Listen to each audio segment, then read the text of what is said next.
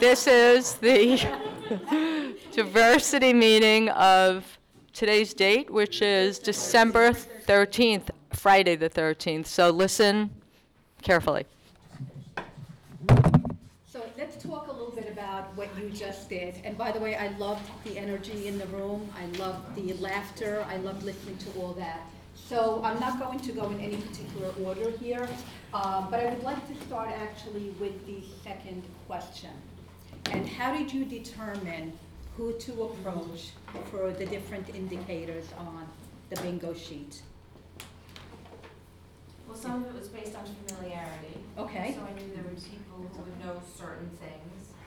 Okay, so you, you relied upon, let's say, prior knowledge of people that you know, and maybe you knew a, a little bit about them and used that, okay, good, good. How else, Meg? I started with the people who are sitting near me Okay, and then branched out from there. Okay, good. So when you branched out, when you branched out, Meg, if I may just expand a little bit, how did you know who to approach about, whether it was about celebration of Kwanzaa or quinceañera, or whether they've been threatened, you know, because of their religious or cultural beliefs and backgrounds? How did you know who to go to for what questions?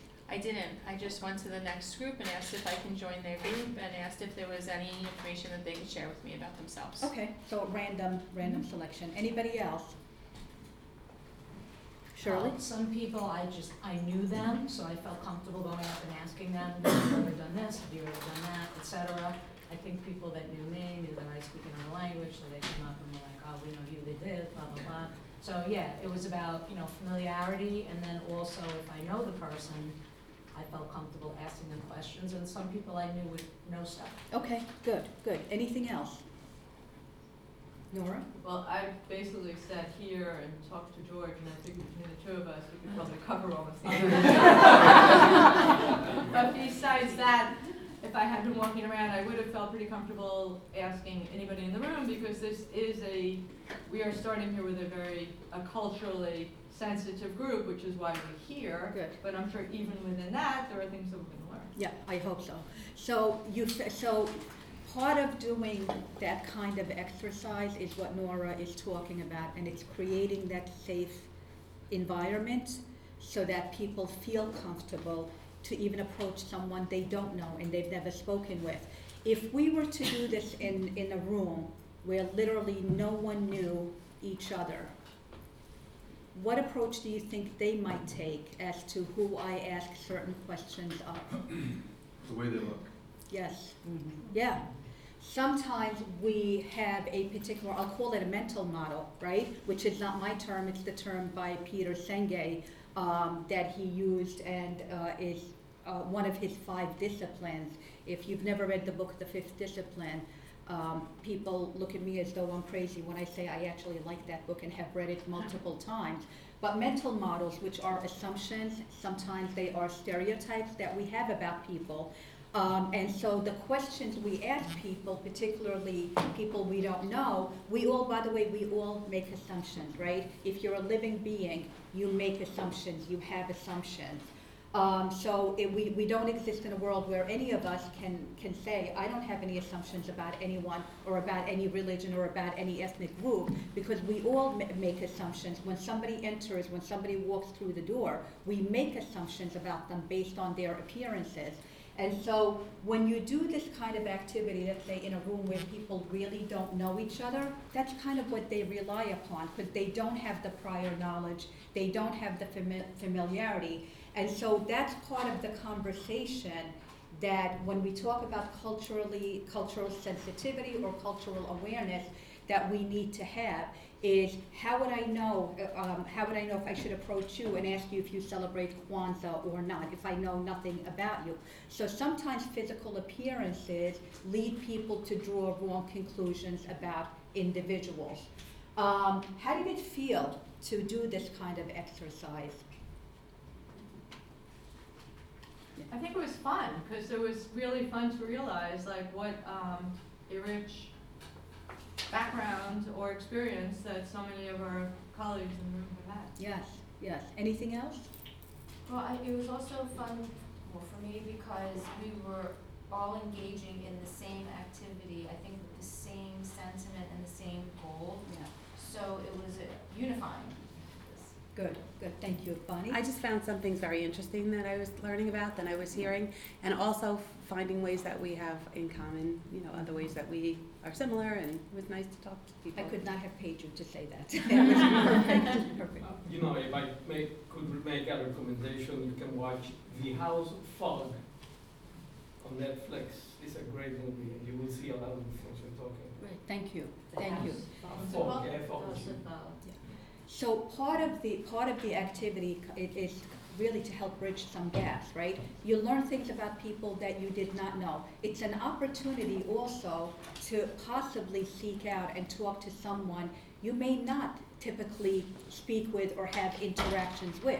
If I were doing this in a classroom, depending upon the age of the children, of course, if they're younger children, you might want to give them those sticky, you know, uh, um, colored stickers and say, if you find one person for an indicator, use a blue sticker. If you find two or more, use a red one. Or you could use different color to, you know, um, to vary the activity. Um, but also, it is an opportunity in the classroom for children who may not otherwise sit together, may not otherwise interact with one another, to have a, chance to speak with one another and reach out. And, and the other part of it is, so if I'm doing this in a classroom with children, I would want to make sure that some of the indicators are very relevant to the culturally diverse students within my own classroom. Because imagine a child who celebrates Kwanzaa, and that's on there. That child, it gives them a sense of belonging right? And a child who uh, has just gone through a bar mitzvah or a bat mitzvah, and there's an indicator on there. It also opens up the conversation, right? So for a child who just had a bar mitzvah, for example, and a child who just had a quinceañera, so it's not only that there, there are commonalities in those two rituals that are very much culturally based, but it also allows children, allows adults to see what, what Dr. Cohen so eloquently said, that you begin to realize there are more commonalities than differences. And so it, I, felt, I feel that it's a, a risk-free way to start the conversations and to also help children have a sense of, of belonging. Um, were there any indicators that made you feel uncomfortable?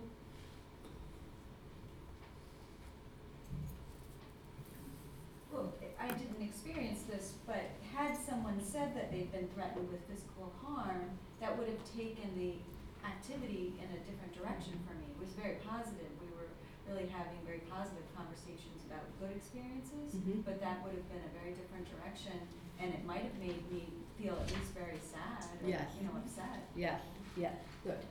Um,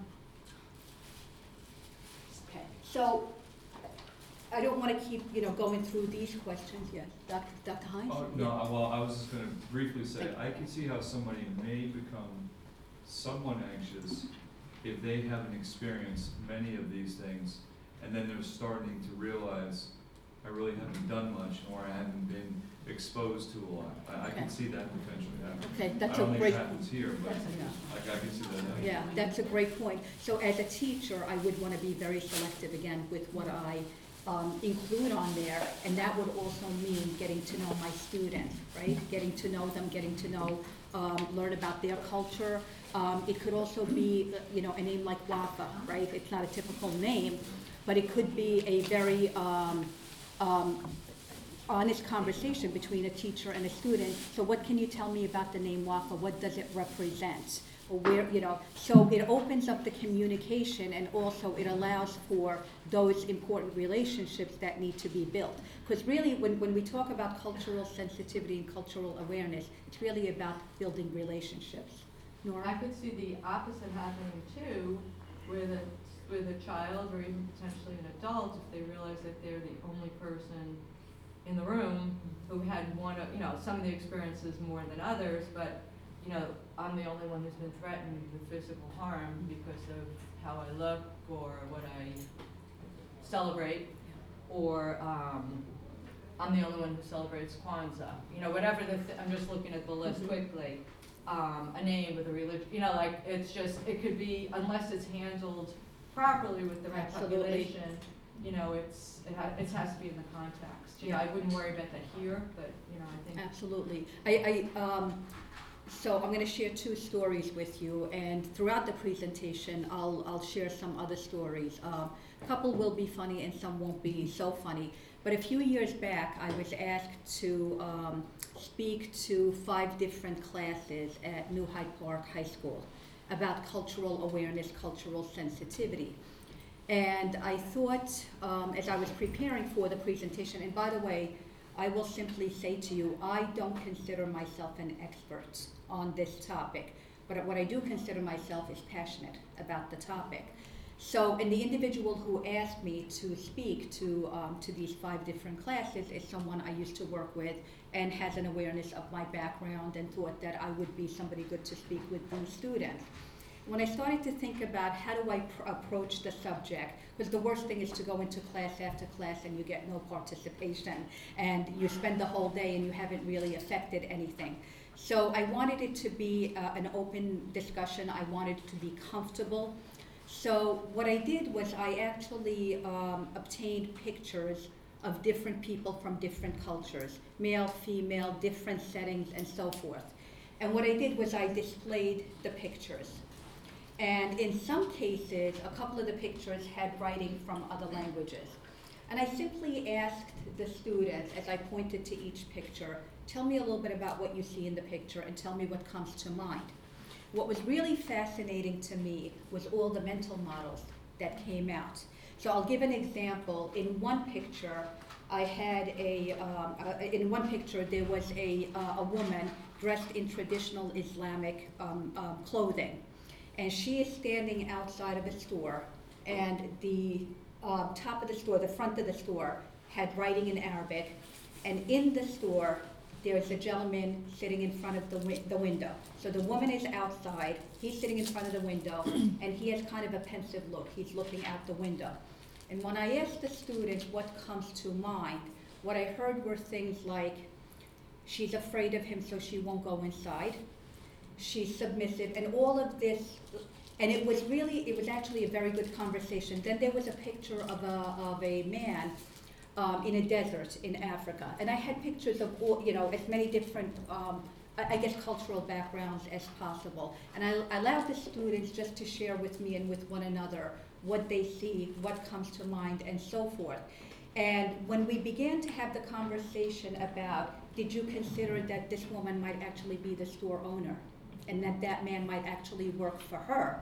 It started to shift the conversation a little bit. But in one of those classes, what happened was there was a young girl who I believe was from Pakistan and had the hijab, she was wearing the hijab, and she had been pretty quiet for most of the period. And at one point, when she finally spoke, she talked about how um, right after 9 11, right after the attacks on 9 11, she had been attacked by a group of students. She was, you know, quite a bit younger, of course, and she had been attacked by a group of students because she was associated with. So it helped. So to go back to Nora's point about a child who may have been threatened, whatever, sometimes it has to be done in a safe environment. It has to be handled with sensitivity and, and of course, um, um, professionalism, but it could actually allow a student to be able to open up about something that they may otherwise not be so open about. But I also want to share a funny story. When we were talking about how did you know who to approach, and we talked about physical appearance. So I, I want to say maybe about 10 years ago. So obviously I was 10 years younger, so I was a you know 25 then. So, uh, my husband and I went to the Smith Haven Mall, and we went into a store. And of course, I'm looking at shoes, right? I think that that transcends every culture. and as I'm looking at the shoes, uh, a woman came and stood next to me, and we just started, you know, we just started chatting. And we're talking about the shoes and whatever, and so she turned to me and she said to me, You're very nice and very pretty. You must be Italian. Oh. so I said to her, Oh, thank you, but no, I'm not Italian. She said, Yeah, you're Italian. Honestly, this is the, so I said to her, Okay, but I'm not Italian. So she said, You must be Italian. So I said, Why do you think that? She said, so she started describing some features, and I said, Well, I, I- I'm not Italian. You're Greek. and it went on that way, and she, and so I decided to kind of play along, and I wouldn't easily tell her what my background is. So she guessed Greek, Spanish, and, and a few others, but certainly didn't guess what my background was. So at one point, she literally kind of like hit me. She said to me, I know you're Italian. and so I said, okay, but I'm not. and so um, she said, so what are you? So I said, well, I'm of the human race. You know, so playing along, playing along. She said, oh, I know, but which one? which one? So needless to say, I, I played along, and at one point, um, I started to walk away from her, and uh, jokingly, I went back and I shared with her, you know, a little bit about what my background is. So she, her response was, "Well, you don't look it." And I said, "So what does that, you know, what does that look like?" And it was really a very nice conversation. I wasn't at all insulted or in any way. So as um, I started to um, to leave, she, um, pardon me, as I started to leave, it was around the holidays. It was around this time. So I turned to her and I said, "Buon Natale." And as I walked away, my husband is watching this whole thing. My husband's not getting involved. So as I walk away, I heard her. Oh, wait, pardon me. I'm sorry, I forgot one thing. When I went back to her, I said, So I just need to ask you. So if I said to you that I am Italian, would that make me kinder, nicer, smarter, prettier? She said, Depends. What part of Italy are you from? so, so at that point, I said to her, Buon Natale. And, then, and as I'm walking away, I heard her mumble, I knew she was Italian. so as my husband and I are walking away, he said, you know, this could have been a Saturday night skit. could have been a Saturday night skit. So, but it, it's just an, uh, uh, uh, it, it's funny, right? It, it's a funny story, but really at the same time, it highlights how we draw conclusions about people, you know, based on their on their appearance. Mr. Um, Gorda? But Dr. Wos- Westerberg, would you say that, and of course, this is not one hundred percent perfect, that in this country, in the United States, there is, um, what I have found personally, this tendency of asking, where are you from, or whatever. I mean, I have spent, you know, my background, I spent a lot of time in Italy, I'm an Italian citizen by marriage, not by, by being, by birth, and in France, and I really have never been asked. And I, I speak Italian with a, with an accent. So, like, where are you from? Uh, eh, you know, uh, I mean, I'm pretty sure th- those events do exist, but I haven't, you know, even in strangers, in La Galleria, in, in, in talking to, I mean, I went to a store in Ferragamo just because it was so hot in Florence. I never, they never said, oh, where are you from? Well, I guess every, you know, if everybody has different experiences, Right, but I'm saying, I think So- in Europe, there is a more internationalism uh, feeling Oh, I see. that, you know, I, they might, at some to- point when they become very comfortable with you, might say, you know, so, but otherwise, it's like, They don't think about it. I what was you're expecting, saying. ask me where I'm from. Yeah. It's I- kind of a funny thing, because people said to me, oh, well, they always think I'm Italian, and I'm like, no, I'm Greek and Armenian, and they're like, oh, but you look Italian, I get that. Then I did my DNA, I'm twenty percent Italian. Oh. Maybe I need to do mine then. Maybe That's I so should. funny. Elise? Sometimes, um, it's a lot closer to home. I went to school in western upstate New York and woke up one night with my roommate face to face with me because she was looking for my horns. She had hmm. never met a Jew before. I had a roommate like that in Yeah. school in Western New York. So, Buffalo. I mean, Did you go to Buffalo? That's where I had, they were looking for my horns.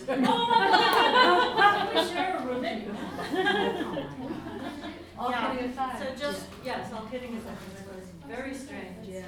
But, you know, it, it comes a lot closer It's to a long time ago. And my family is extremely mixed culturally.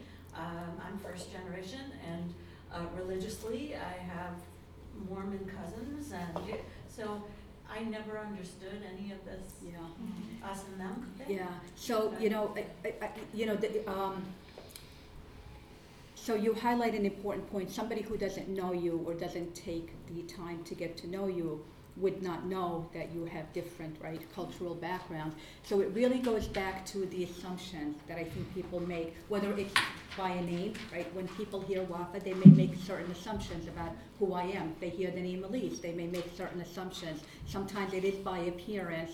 Um, but I think it makes the point of having those conversations and opening up the lines of communication even that much more important. And uh, again, particularly in a classroom where if we may have a child who is perceived to be different, the child may not necessarily be different, but may be perceived to be different.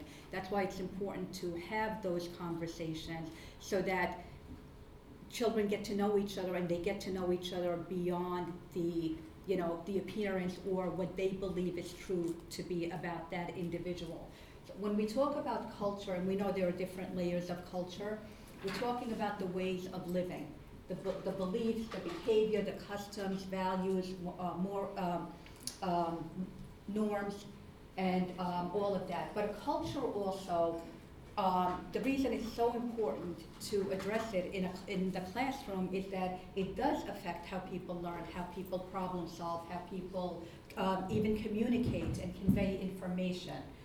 So, so um, Edward, Edward Hall came up with um, the analogy of the iceberg, right? When we look at the iceberg, uh, at an iceberg, normally there's a little part of it that's above the water.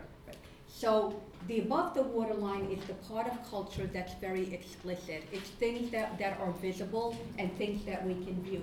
We may see a, uh, someone dressed in different clothing. We may see a dance, or there may be literature from a different culture. Those are things that are visible and we can um, uh, know um, about a culture. I think these things are important to me, in my perspective. To me, they help to humanize an individual. However, at an, uh, and just below the waterline are the implicit understandings that are not as tangible, they're not as easy to detect about different cultures. Um, and they have to do with um, eye contact, whether we make eye contact or we don't make eye contact, and different contexts in which we make eye contact or we don't. Conversational patterns are also pretty much driven uh, by culture. Facial expressions, nonverbal communications, and then of course there's um, the biggest part of the iceberg, right? The largest part of the iceberg is usually deep in the water, and that's where we have the um, the hidden culture, or what I like to refer to as the deep culture. Those are things you would not know about someone unless you've been a part of that culture for many, many years. Like, for example, my husband. So I will share with you my background for those of you who don't know it, and for those of you who do know it, I'm sorry if you've heard this many, many times before. Um, so I was born and raised until the age of 10 in the West Bank of the Middle East. And those of you who know anything about the West Bank, it has forever been fraught with wars. So my family and I immigrated to uh, this wonderful country and to Nassau County when I was uh, about 10 years of age. And um, I am one of 10 children. We're the Brady Bunch Plus because we're five girls and five boys in my family. And so when we immigrated here back in the, um, you know, around the mid 70s, um, things were, I guess, pretty tough in, or um, with respect. There were at that time, if you remember, there were a lot of um, plane hijackings and things of that nature. And so when we came here, um, and obviously my parents brought us here because of, you know, uh, the political world in the Middle East, the wars and so forth. By the time I came here, I lived through two wars. Um, truthfully, I don't remember the first one, the 1967 war. I don't remember that very much. I was very, very young. But I do have memories of the 1973 war, which was a year before my family and I came here. Best decision my parents ever made, um, hands down.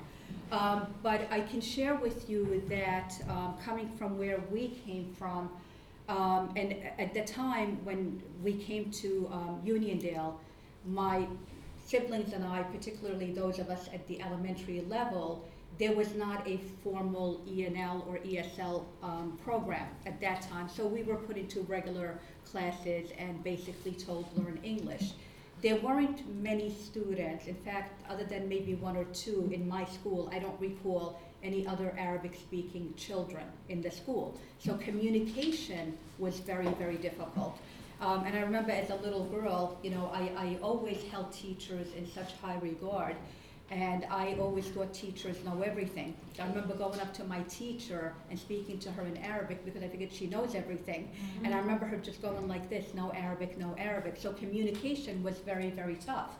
Um, and we, uh, I will say I had some of the most phenomenal um, teachers, and I was very um, fortunate in that I came from a very loving um, home, you know, wonderful parents um, who are no longer around. But I can also tell you that there were experiences where um, those of you who are my age or, you know, remember when the, um, there were American hostages taken by the Iranians. And my family and many of my relatives, we used to get death threats. And at that time, it was before cell phones, before caller ID. And when you get a call at two in the morning saying, you effing this, or you dirty, get out of this country, we've planted a bomb under your home, coming from where we come from, you take that seriously. You take that seriously, you don't think that, well, it may be some kids playing a game or some, you, you really take it seriously, and to this day, um, there are times I, you know, I, can't, um, the, the fear in my father's face is very hard sometimes to, you know, to think about, because here we came to get away from the violence, to get away from, and so, there were, there were threats made. Um, and by the way, I, I just want to make sure, I, when I share this, believe me, I don't share it as woe is me by any means, because I do believe one person's experience is the experience of all. And so I don't share that in terms of woe is me or to any way make myself out to be a victim. I don't feel that way at all. Um, in many ways, those experiences, and there were many, you know, over the years, I can tell you, um, for me, it really helped me to become more aware of how do we treat others? And um, do we judge those by either their appearance, their religion? So in many ways, it was helpful for me, even though it was very painful. And as a child, I would not have thought what I think today, you know, as a grown, uh, as a grown woman. But, and certainly when I became a teacher in Uniondale, where I had children who were uh, culturally, you know, culturally diverse, I honestly think it made me more compassionate, more sensitive, more aware. And so I tried as a teacher, whether my students, um, when I first began teaching in Uniondale, I had students from many different cultures. I had some students who were Arabic. I had students who were Greek. I had students from Haiti, from Jamaica. So I really had a beautiful array of students. And I was always working toward being aware of, am I treating all my students the same? And are there things that I could learn about them that could help them, that one, for me to connect on a deeper level with them, because I, I honestly believe as teachers, the most important thing that we can do is first and foremost connect with our students on a human level. And um, one of the mantras that I use often is children don't care how much you know till they know how much you care. And I really believe that to my core. And so, but it did make me much more aware, much more sensitive. It also um, allowed me to be more sensitive to some of the experiences that my students were facing, whether those experiences were experiences of poverty in some case, whether they were experiences of racism. And so all of that, so I share those stories, again, really not in a way, um, you know, to, to act like a victim, because I don't in any way consider myself that. But I do think in many ways it helped me to be a much better teacher and a uh, better educator. So when we get to the, what I mentioned earlier, and that is the biggest part of an iceberg is really what's below the water. And so the same is true of culture, that deep culture, that hidden culture. We would not know a lot of this about anyone's culture unless either we've lived it um, or have been a part of it for a long, long time. As I said, my husband, and I joke and say my husband is from a completely different culture. He's Brooklynese, you know? so, but I joke about that. I don't mean that in any way in a derogatory manner. Um, but um, or if you've studied a culture, like you know, really deeply, deeply studied a, a culture. Although I think nothing, nothing is more um, educational than experiences. So my husband and I obviously are from two different backgrounds, and we've been together for a long, long time, almost three decades. And I can say that he has easily now integrated into my culture and so forth. So I'm able to, um, part of um, cultural awareness um, is really the, the, I would say the highest levels of cultural awareness um, are adaptability and integration. Integration is the highest level. It's when you're able to go back and forth between different cultures and adjust to the, the cultures. So um, in, in my church um, that I belong to, my church is mostly made up of people from my own, you know, cultural cultural background. I will actually say that my parents were actually the two people behind our community getting its own church many, many, uh, many years ago. And so there are certain, I will say, customs, behaviors, or so forth that I adapt to when I'm in my church versus when I'm, you know, when I'm elsewhere. And so that adaptability and integration is what we ultimately want for our students. And, and so um, we want to make sure that part of our job in, um, for our students, particularly from different backgrounds, is to make sure that they can easily exist within both the school culture, but then also the home and or community culture within which they live. Because there are some, some things they have to adapt to um, when they're in either of those two cultures. Um, this is what cultural responsiveness is. It's really being about becoming culturally competent and being able to, um, um, to, to understand that there are variations in cultures, but those variations um, should not dictate how we, how we address a child or how we, um, you know, we treat a child, and that the commonalities are greater than the differences. So when we talk about culturally responsive education, who are we talking about? Well, we are talking about children and groups from different ethnic backgrounds, but also children with disabilities. This is the definition uh, that John Coverdale um, came up with, that diversity is defined as different from one another along one or more relevant dimensions. Um, neurodiversity is about um, individuals who, neurolo- who have neurological differences, and that includes children with autism and or Asperger's. It could also include chil- um, uh, individuals with uh, Tourette syndrome. So all of these are included in who we're talking about. It's not just about race, it's not just about ethnic differences, it's not just about religious differences. So I felt it was important to highlight this, and that is um, this is not what culturally responsive education is. Culture, being culturally responsive does not mean that as an educator, you have to be a master of every culture, because that's not realistic, right? I'm certainly not an expert on, on all cultures. I'm not. I have my own cultural experiences that I can draw upon and, and share, but I'm certainly not somebody who would consider herself to be an expert about every culture. What I do do is take time to learn about different cultures. Um, of course, one of the best ways is through travel, but that's not always, you know, uh, possible. But there are different ways. I think our students are our best teachers when it comes to that. And they can teach us about their cultures as long as we're open to it. Being culturally responsive is not about having a bag of tricks to use with particular groups of, of students. That's not what it's about. Um, this is a misconception that poverty is a culture that came out of Ruby Payne's work. And in fact, um, some of you may remember when Newt uh, Gingrich took um, a stab at the presidency, he actually alluded to it when he spoke about um, that, that, that families from low income, urban, inner, inner, inner urban city schools are, um, do not have a strong work ethic or a belief system, and that, that's part of their culture. He was equating poverty to culture. Poverty is not a culture. And then this is another misconception. There are individuals who believe that only teachers who are ethnically or culturally diverse can be truly culturally responsive.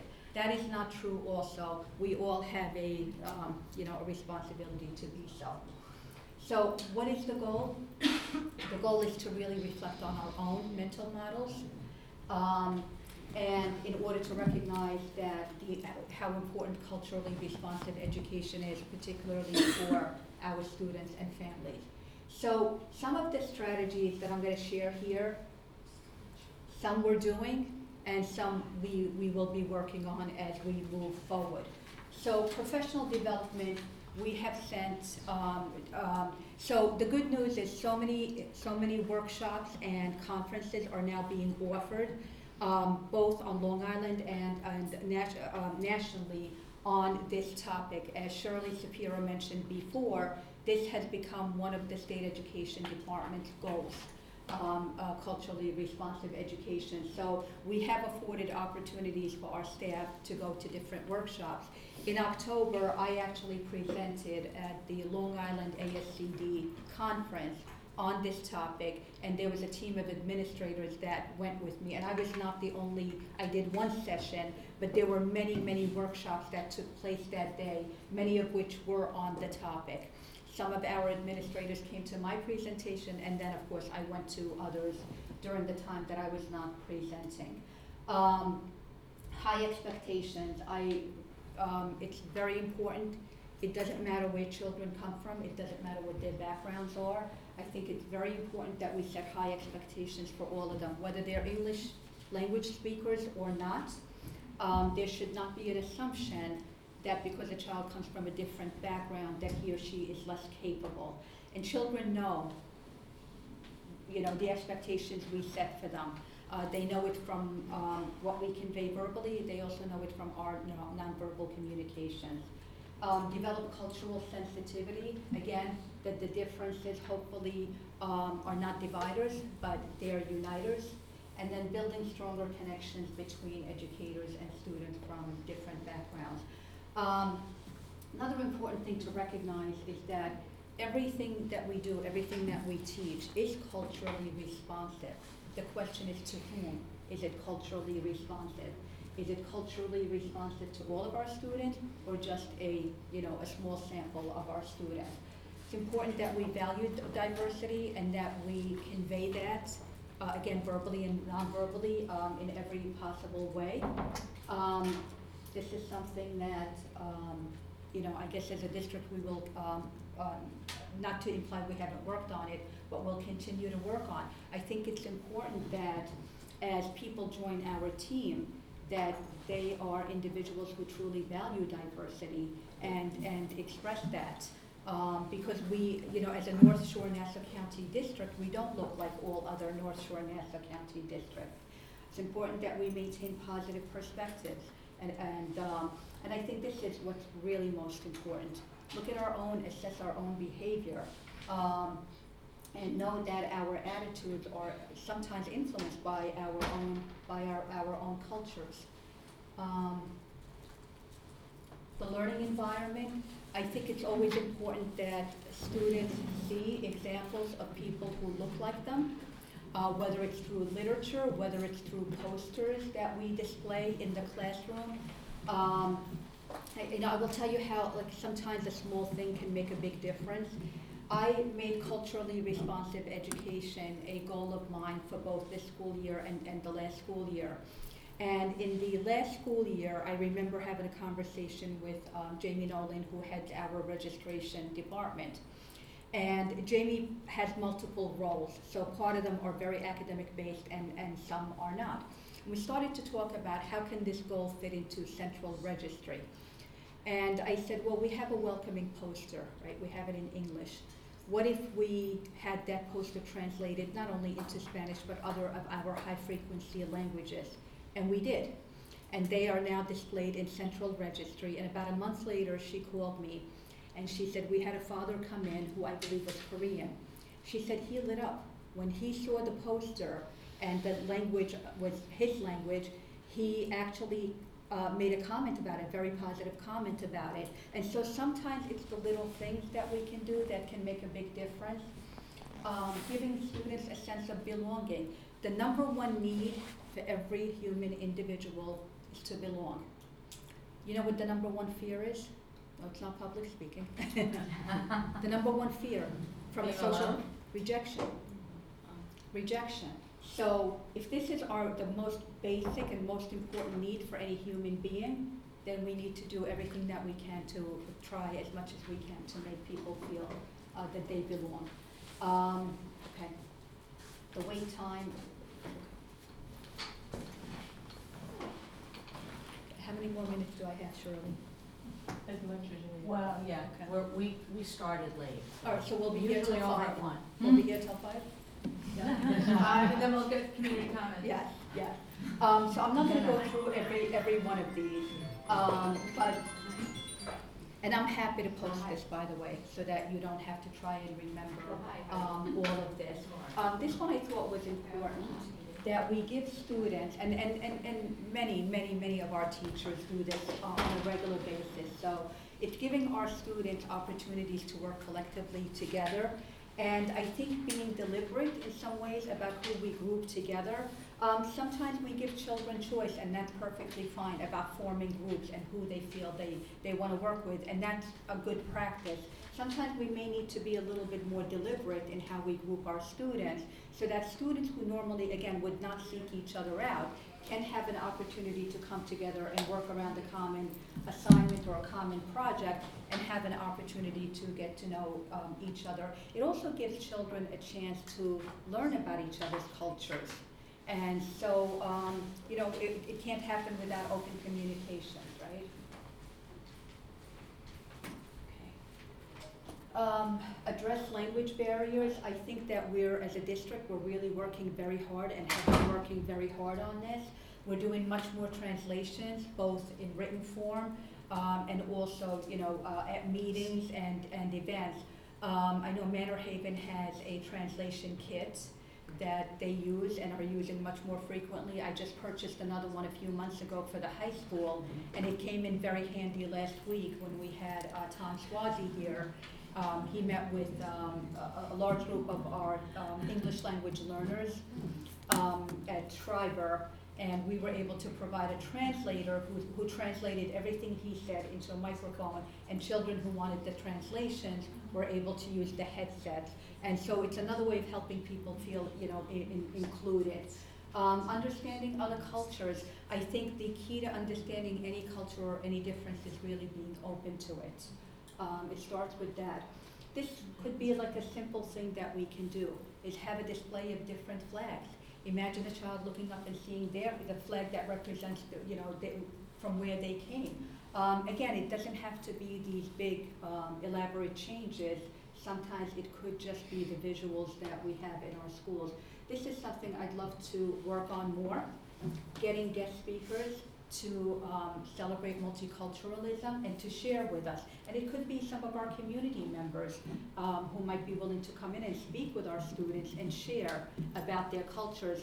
Everybody knows Manor Haven every year does a, uh, a cultural Cultural Studies Week. cultural studies. Um, do you want to talk a little bit about that, Bonnie, for those that, that may not know, just to give an overview?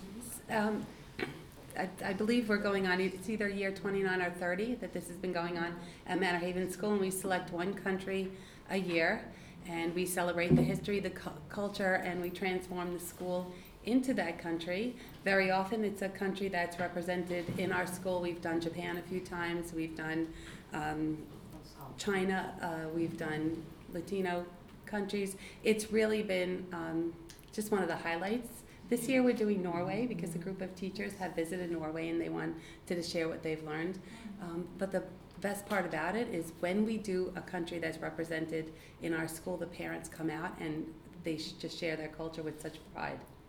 I think that's the key word. When I have attended, I know in January you do the, week. is it January? where It's you the do last it? week of January. The last week of January where you do a whole week of celebration. That's what it is. But the activities are not just one week. I just really want to highlight that. It's not just the one week of activities. It goes on for months. Am I correct? The planning goes on for months, Okay. and then the extensions as well. So we always connect with schools. Last year, we had a school in Kenya, and the pen pal relationships, they just went on for a, a few months after that. And now we're looking into establishing um, connections with schools in Norway. When I have gone to your celebrations, I think the word pride is really what comes to Mhm. mind. You see the parents and the students involved, um, uh, um, uh, you know, again, the, the children from those cultures, and there is just such a sense of pride. Um, and um, so, So one of the things that um, I started thinking about uh, a while back is we use the Danielson rubric for our um, teacher um, observations and evaluations.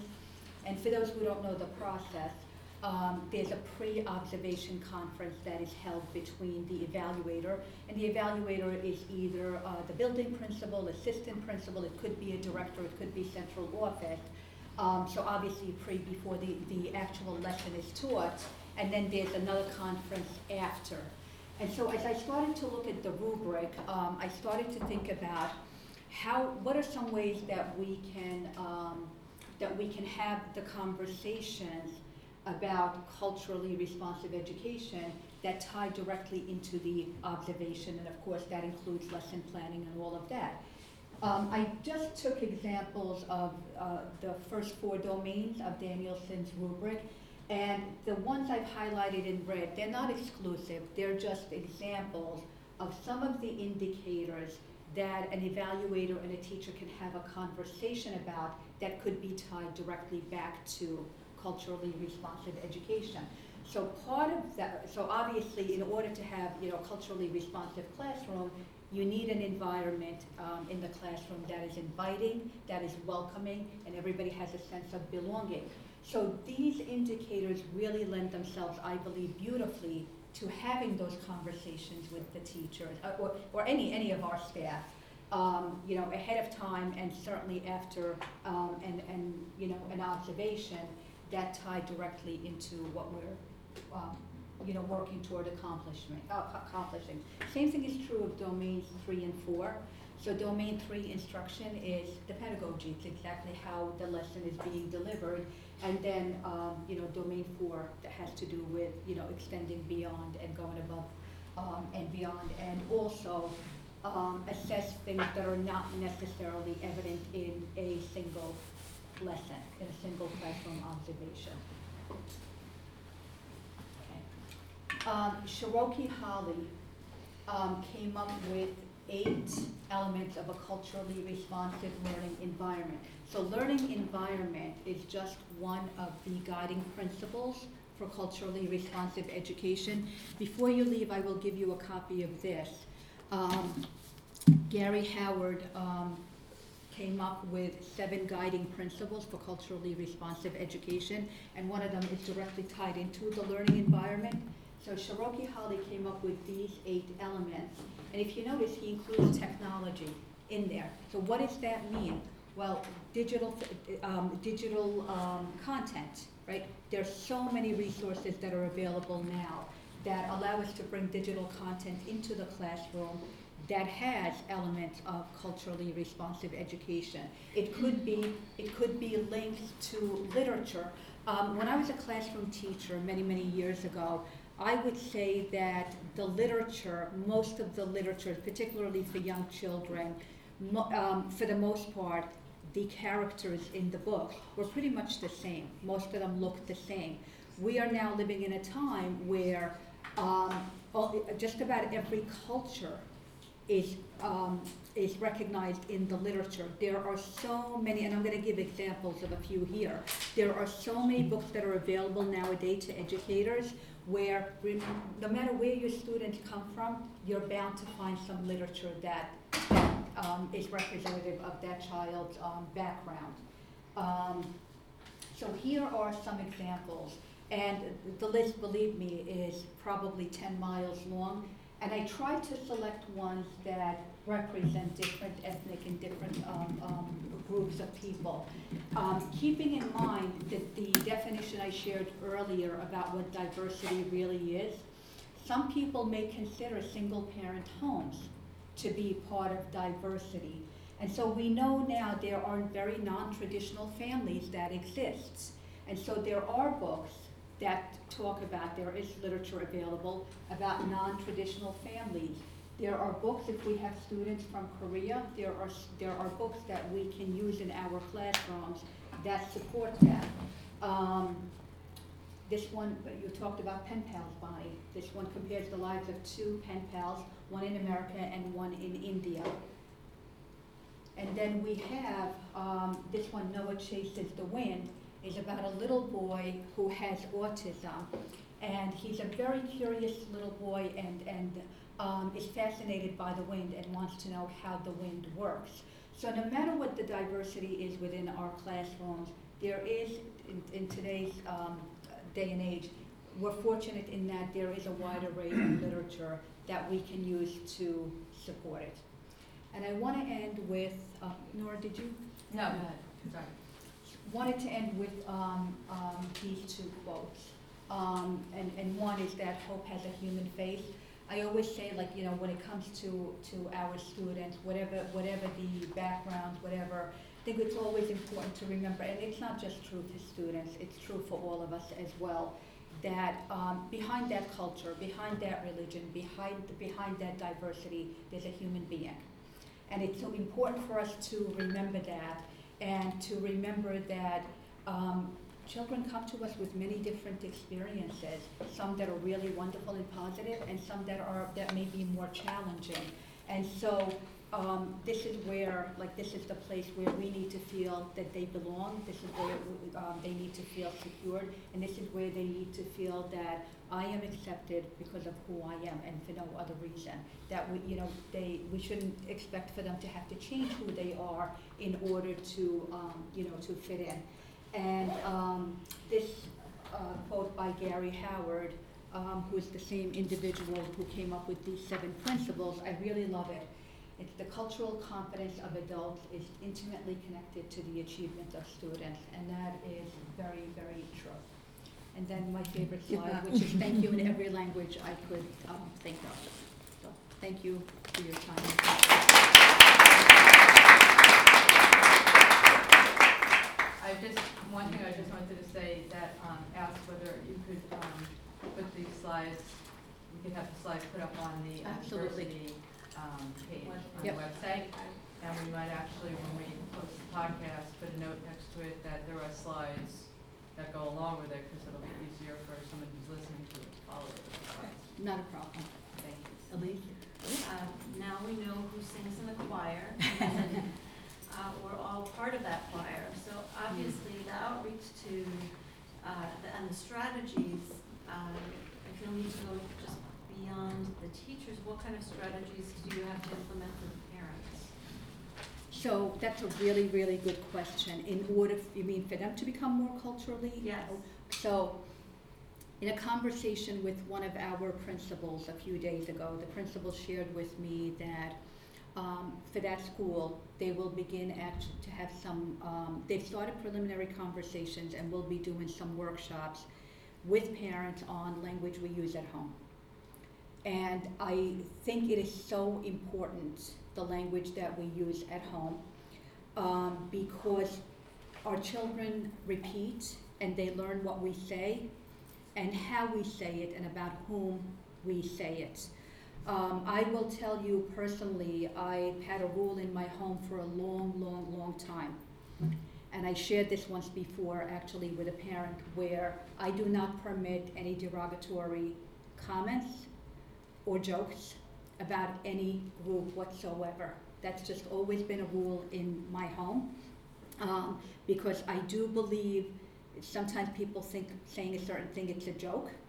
But if you're that individual, it's not a joke. If you're the group being demonized in any way, shape, or form, it's not funny. It's really not funny. And so I think the advice I would have one is um, be open yourself, right? Um, be open to others. Be open to those who don't look like us. Be open to those whose religions are not like ours. Be open to those whose food is not similar and, and, and so forth. So that's part of it. I think what we model for children is what they learn. And then it's also what they accept, not only about themselves, but about others. But I also think language is so critically important.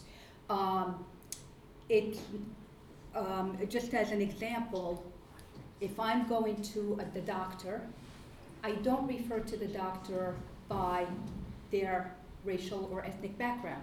I don't say I'm going to such and such a doctor. Does that make sense? Mm-hmm. I just say I'm going to the doctor, or I refer to the doctor by the doctor's last name. In, so I'm very conscious of language that I use in my own home. And so I think that's part of conversations that we have with parents. How do you refer to others? And, and how do you, how do you treat others? How do you interact with others? I, in my own family, having so many siblings, I like to say we're like the United Nations because, you know, every, my siblings, everybody married different people, and it's just, it's been so much more enriching for me and for my family. Um, so I think, I think that's part of the conversation that we have. I think having literature in your own home that doesn't ne- necessarily represent who you are, I think can also help. Um, but, you know, much of it has to do with attitudes and beliefs, and those are conveyed in so many different ways. Just was gonna add to just one little thing. Um, I think it's about teaching respect. And I It's all about respect. I think it's very lacking, and I, that stems from the home. And it doesn't matter whether you agree, disagree, believe or don't believe in whatever that other person is you're speaking to, you do have to speak to them and treat them with respect. Well said. And that's, to me, Yeah. the missing component sometimes. You know, it's, um, as I mentioned before, not only in my own family, but I've been, you know, very, very fortunate in my life in that, um, outside of my family, you know, my friends, my, just, I just have such, like, a wide variety of, of people in my life who are from different, different groups, and I've always looked at that as enriching, you know, my own life. And no matter where people come from, no matter, again, what religion, what nationality, what socioeconomics, what, everybody wants to be treated with dignity and respect. That's a common language for all, so well said, Elise, and I, I agree hundred percent with that. How much of this have the, the teachers and the administrators in our district been exposed? So I've done, I've done the activity, I've done the cultural bingo. Uh, I've done it with a team of administrators and we've had the conversations. Um, and, uh, uh, and many have done, you know, a good amount of work either within their own schools, and, and Bonnie, if one, you wanna share some of the things that have been done in your school, but I don't wanna put you on the spot, as have the directors. Um, one of the things that, um, we worked on, and actually I have to give credit to, uh, Rachel Gilliar, she made the recommendation last spring when I did this presentation at curriculum committee, when we talked about literature and having a variety, you know, of literature, she mentioned the book fairs that the HSAs organize. And um, she said, why not make sure that at the book fairs, that there's also a variety of literature. So I had that follow-up conversation with the principals who had it with the HSAs, and there was more literature included in the book fairs.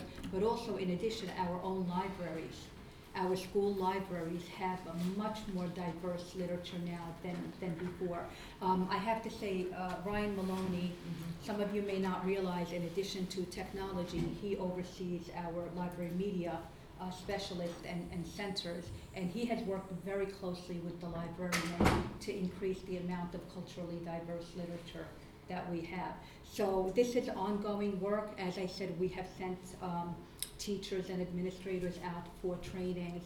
And um, so we, you know, we will continue, continue to do that. But there are things that have happened at the building level as well, building levels as well, that are not directly related, related to me. Well, first I wanted to say I, I appreciate hearing your story, and I take your story with me every time I walk into an ENL classroom, and I see these are our next teachers, our next doctors, our next administrators, assistant superintendents. So thank you for sharing your personal story with us. I'd also um, like to share some of the work that we did, did, and it started at the beginning of the year with the book All Are Welcome, and that was the first book on your list. Um, we, I bought the book for every classroom. They shared it, and um, now our school has a visible message. It, it was just unveiled yesterday, um, and I sent it to your email. So if I could share it with um, the group, maybe before we leave or when you think the time is appropriate, um, our entranceway, which could have been a very scary place because it's our man trap, and it was done for security reasons. Uh, yes, our vestibule. Yes, of course. But now it's now it's a welcoming, beautiful space when you walk in the building. So I took pictures to bring to the committee so I can share it with you and share the message. Just want to say two things, and and vestibule, is it, you- you know, we had a, We've been talking about this for a long for a time. long time, I mean, I, I, Dr. Cohen has been very, very on point about it, but I kept hearing for so many years that this was going to be the man trap, just think about it, man trap. And, you know, I personally do not care what they call it, but it's really, if we are talking about being sensitive. But now I want you to see what our Yeah. No, I know. vestibule looks She like. did it on purpose, so we could No, have a no, I- conversation. I- let me tell you, uh, that Dr. Cohen has always made an emphasis in the meetings that I have had with her to call it a vestibule. Yes, but it was such, I was, my point was it was such a negative space they, behind it, and now it's a very beautiful space, and I'll share that with you. Thank you for Right, doing thank you. that. And the second thing that I would like to recommend, recommend to everybody, and it's gonna be my one-star gift for Nora, is this Are you book. going somewhere? Uh, no, That's so, why it's on. you would like it, is this book, My Time Among the Whites. Came out this year, and is by a Cuban-American writer. She's a professor of English at Lincoln, um, Nebraska. She comes from Miami, she's also a contributor to, um, to the New York Times. It is not an easy book to read, uh, let me tell you, and I, I'm glad that I met a parent that, that she can, she has some knowledge about this. I did, went to, uh, she made a presentation at Columbia, uh, University, and it was, um, I do recommend it to read it. And again, it's difficult at times to read it. And you can talk about some of the issues that happen. I- I- Or- Thank you, thank you, Mr. Thank Borda. you, I did, I did just want to mention two other really quick things that I, I forgot to mention in there. And that is, I think one of the things we also have to keep in mind, and I, and I'm drawing upon my own experiences here as well, is, um, when we talk about our, um, students from, again, different backgrounds and, and, uh, uh, immigrant backgrounds and so forth, I think one of the other things that we need to be sensitive to is as they are trying to adapt to, you know, um, uh, different expectations, different cultures, different um, um, um, practices, it's also important to also keep in mind that sometimes they're struggling even within their own home. So just as an example, you know, coming here very, very young, um, and as I mentioned before, I, I had the two most loving parents anybody could ever, could ever ask for. Um, but I do remember as I got older, there were certain things that, um, you know, you're taught certain um, um,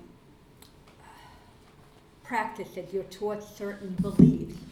And as I got older and started kind of forming my own, you know, beliefs and so forth, sometimes there's a struggle even within the, the, the child's own home in terms of um, trying to live between the two cultures. I, you know, I will say that. And I will also share that I was the first girl in my family to get married. And I did not marry somebody from, you know, my own culture. That was a little bit of a struggle. And so it's important for us to keep that in mind because as our students and our families may sometimes be struggling just to fit into the new culture that they've come to, they're also sometimes struggling with, you know, within, within their own. I like to say that I broke the barrier, you know, um, in my family. And, and I will also, just to clarify, just say that, you know, one of the things I realized as a young adult was that, um, you know, my parents were such loving, accepting people that when I wanted to marry somebody outside of my own culture, why did that become a problem? And what I realized was that they were struggling as well because they were trying to hold up. It wasn't about not respecting other cultures or not liking other people at all. It was about desperately trying to hold on to their own culture while living in a different culture. And I remember at some point, you know, having a conversation with my parents and saying, you understand, I came here when I was 10. And so the adult I am now has certainly, you know, grown in so many different ways. You're trying to have me live completely in our culture, but in a whole different country. And I think that's when they began to realize that they're trying to hold on to their own. And that's not a bad thing, by the way, but I just think it's important for us to keep that in mind about our own families and about our own students. And you know, what you're describing though too, I mean, even just as a mother and holding on to a child as a child from the same culture, even as a Yes, American, Let it New go. York born, with New York born children, holding on to them as kids and seeing them grow and find their own way and, ha- you know, and lifestyle.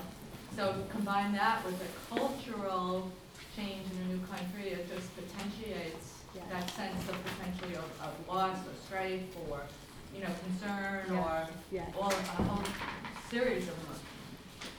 Right.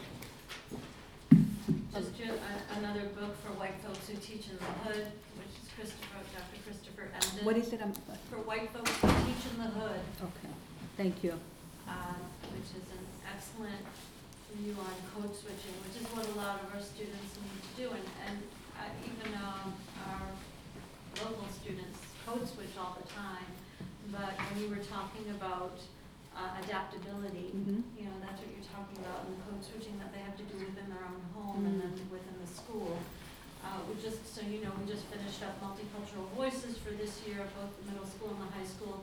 And we did storytelling where they ended up doing a moth-like story about their Wonderful. culture, about a moment. And some of them were as innocuous as, how do I get into my locker? And who's going to help? And who, so, just a really wonderful story. Thank you for doing that, thank you. Right, thank you, thank you, everybody, thank you. Happy holidays. Thank you, everybody who's still here for coming. Thank you, WAPA. And we will see you in the new year. Our next meeting is, is, oh, an evening meeting.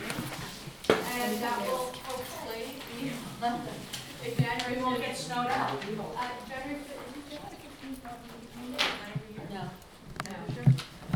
From seven to eight PM in the uh, Paul D. Schreiber Teachers Cafeteria. So if you're listening to this podcast and you weren't able to come today because you were working or had something else to do, if you are available on January 15th, 7 to 8 PM, please come.